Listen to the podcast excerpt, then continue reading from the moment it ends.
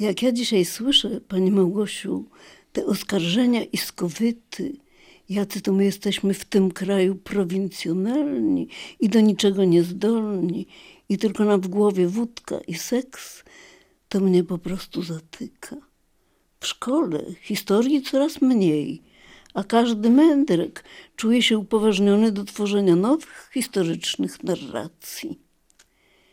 Nasze dziennikarstwo radiowe początku lat 90., o którym zaczęłam Wam opowiadać, to nie tylko rzetelna informacja, co już samo w sobie było powodem do dumy i radości, ale przede wszystkim inicjatywa, inspiracja, poryw szlachetny. Czy Pani pokolenie zna teraz słowo poryw, czy tylko podryw? Chociaż wydaje mi się, że i to już jest słowo obciachowe, ale nie znam nowszego. Oczywiście nie zawsze nadążam, choć się staram.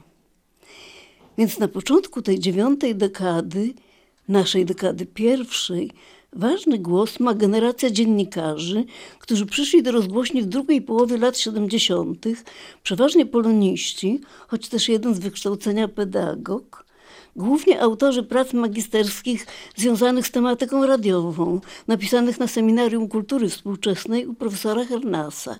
I w większości partyjni bo byli też wychowankami docenta Aleksandra Berezy, notabene mego kolegi z pierwszego liceum i ze studiów, w swoim czasie bojowego marksisty i sztandarowego zatępowca, który strasznie imponował tej smarkaterii swoją erudycją i retoryką.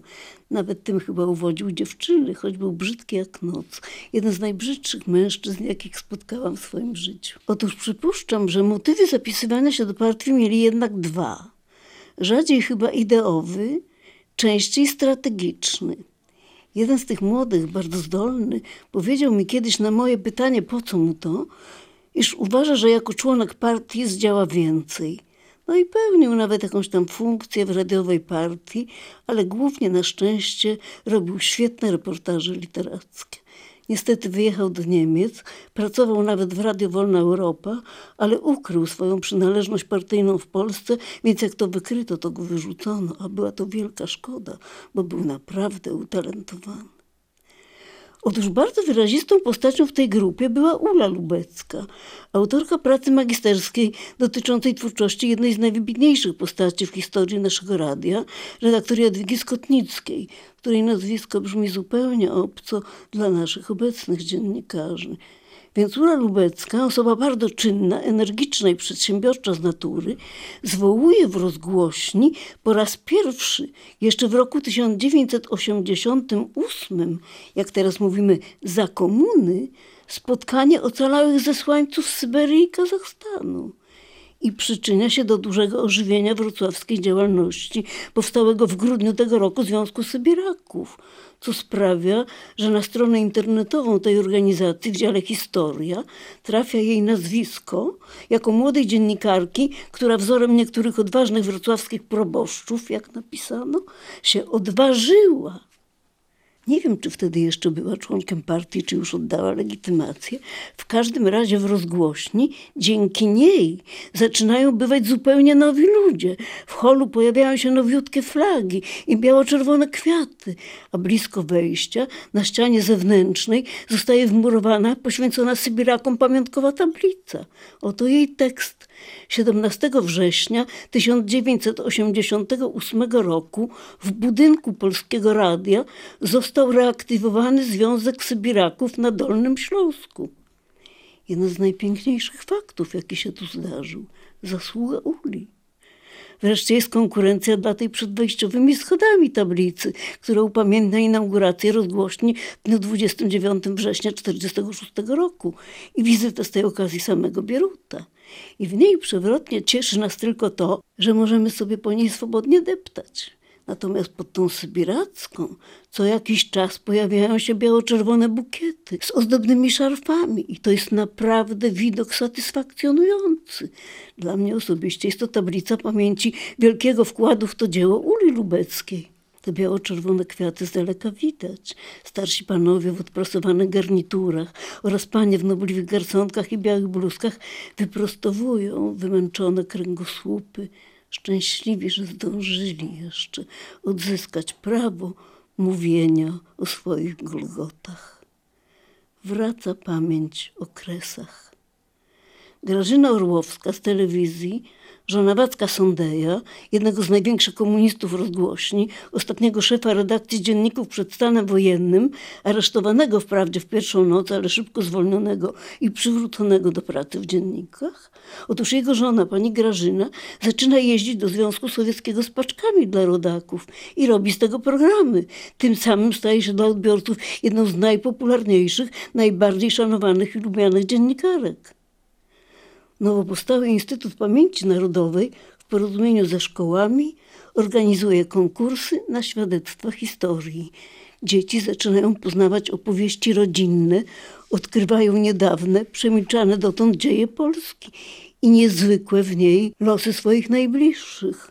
Poznają swoich dziadków, z którymi często mieszkały od urodzenia pod jednym dachem, ale których przedtem nie miały czasu ani ochoty słuchać, nie przypuszczały, że warto a dziadkowie milczeli w swoich kątach ze strachu, z obawy, żeby młodym nie zaszkodzić, ze smutku. Do dziś pamiętam zakończenie pracy młodziutkiej licealistki. Przystępując do konkursu, myślałam o wygranej. Może by to pomogło w dostaniu się do nowej szkoły, tej wymarzonej. Teraz nie ma to dla mnie żadnego znaczenia. Ja już odebrałam swoją nagrodę rozmowę z dziadkiem. Koniec cytatu. Mam ciągle wrażenie, że jesteśmy świadkami powstawania nowego świata. Zaprawdę odnawia się oblicze Ziemi, tej Ziemi. Ale może ja przypomnę, z czego to jest, bo teraz oblicze tej Ziemi już znowu tak się odmieniło, że młodzi ludzie na pewno już źródła tego cytatu nie kojarzą. Co? Jak pani myśli, pani Małgosiu?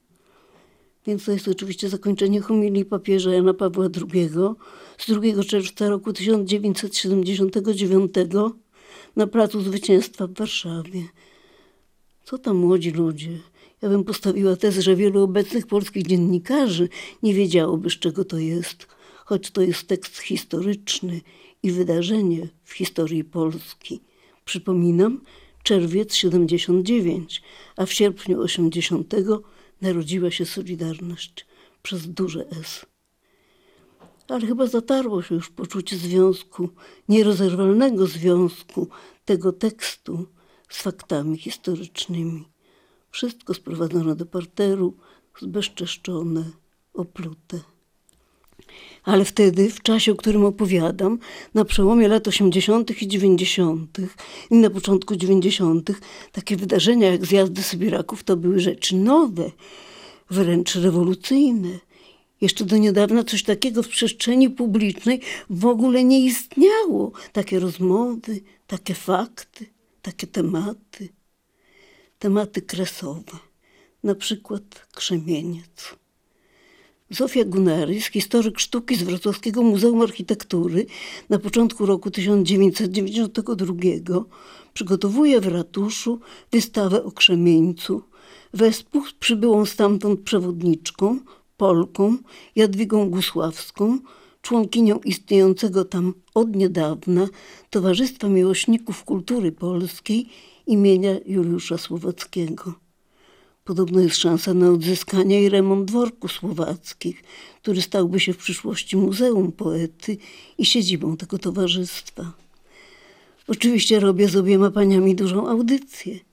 Dzięki prawdziwie kresowej artykulacji przedniojęzykowo-zębowego L w wypowiedziach pani Jadzi Gusławskiej nazwisko naszego poety brzmi wyjątkowo wyraziście, ale dla nas nieco egzotycznie. Słowacki.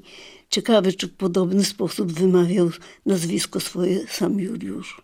Zresztą taka sama zbitka spółgłoskowa sł brzmi w nazwisku pani Jadwigi Gusławskiej.